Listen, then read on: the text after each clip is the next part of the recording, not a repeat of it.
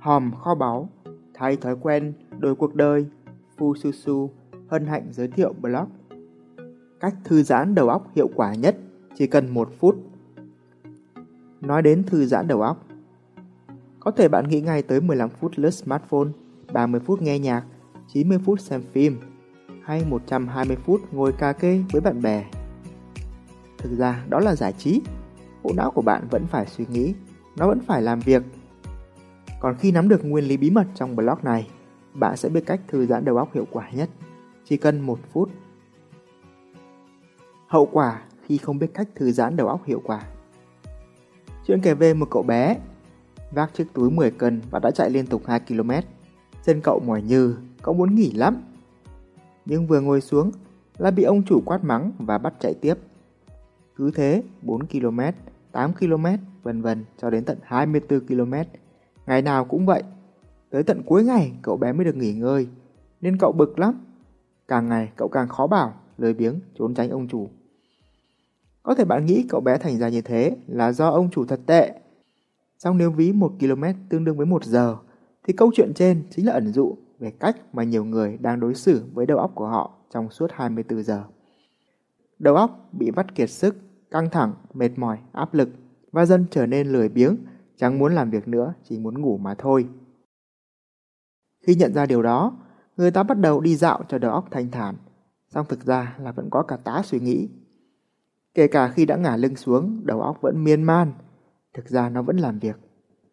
Cũng không trách được, từ bé tới giờ, đa số chúng ta được dạy cách chăm lo cho cơ thể, chứ chẳng ai dạy ta cách thư giãn đầu óc hiệu quả cả. Thí nghiệm khám phá cách thư giãn đầu óc hiệu quả. Để biết cách thư giãn đầu óc hiệu quả nhất, bạn cần biết một phút dài như thế nào. Hãy bật bản nhạc im lặng dưới đây lên, rồi ngồi thẳng lưng, nhắm mắt, hít thở và chỉ mở mắt khi nào bạn cho rằng một phút đã hết. Một lưu ý là bạn không được đếm, chỉ đơn giản là sử dụng linh cảm của bạn mà thôi. Khi nào cảm thấy hết một phút, hãng mở mắt. Ở đây là một clip. Để đạt hiệu quả tốt nhất, bạn nên Google từ khóa cách thư giãn đầu óc hiệu quả và tìm kiếm blog của Fususu. Thế nào, bạn mở mắt ở khoảng giây thứ bao nhiêu? Bạn cảm thấy sao? Nhiều người chia sẻ với Fususu rằng họ thấy khá bình an, thoải mái và đặc biệt là cảm giác thời gian như trôi chậm lại. Cứ tưởng khá lâu rồi mà mở mắt ra mới khoảng 30-40 giây. Có người thì thư giãn cả vài phút luôn. Điều này thì có liên quan gì tới cách thư giãn đầu óc hiệu quả nhất? Cơ thể và đầu óc chúng ta đều có những điểm tương đồng. Cơ thể cần được ăn uống, đầu óc cũng vậy. Nó không ngừng ăn thông tin. Thức ăn cho cơ thể có nhiều loại, thì thức ăn cho tâm trí cũng có nhiều loại. Có những loại thông tin khiến đầu óc thêm mệt mỏi, cũng có những loại thông tin khiến đầu óc thư giãn. Vậy cách thư giãn đầu óc hiệu quả nhất là gì? Báo chí, phim ảnh, các tin tức giật gân được ví là đồ ăn nhanh cho đầu óc. Chúng rất nhiều đạm, ăn nhiều có thể phấn khích nhưng thực ra không tốt. Xong, cách thư giãn đầu óc hiệu quả nhất cũng không phải là cho đầu óc ăn rau, đọc truyện, nghe nhạc giải trí nhẹ nhàng, mà thật ra đầu óc của bạn rất cần một thứ thôi, một thứ duy nhất. Đó chính là sự tĩnh lặng. Đó là khi bạn bình an, đó là khi bạn thanh thản, đó là khi bạn không những cho cơ thể nghỉ ngơi mà đầu óc cũng được thư giãn một cách tự nhiên nhất. Đó là khi bạn tạm gác lại quá khứ đã qua. Đó là khi bạn không lo nghĩ cho tương lai chưa tới. Đó là khi bạn tập trung vào một thứ duy nhất. Sự tĩnh lặng trong hiện tại. Tại sao tĩnh lặng lại là cách thư giãn đầu óc hiệu quả nhất? Nếu để ý bạn sẽ thấy, khi căng thẳng, khi bạn chú tâm vào quá nhiều thứ cùng một lúc, bạn sẽ luôn có cảm giác mình thiếu thời gian. Đó là lúc đầu óc đang thở hồng hộc, đang bị vắt kiệt sức. Xong nếu bạn thả lỏng đầu óc để nó tập trung vào một thứ gì đó ở hiện tại như là hơi thở, nó sẽ được thư giãn và được nạp lại năng lượng. Bạn sống mỗi ngày 24 giờ, giống như đầu óc chạy bộ 24 km.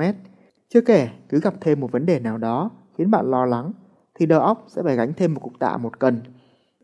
Giống như đi đường dài, thì thoảng chúng ta phải ghé vào quán nước, mở ngoặc hoặc bờ ruộng nào đó, đóng ngoặc, để nghỉ chân và tỉnh táo hơn. Đầu óc của bạn cũng cần những chặng nghỉ, cần những giây phút tĩnh lặng. Cách thư giãn hiệu quả nhất chỉ cần một phút.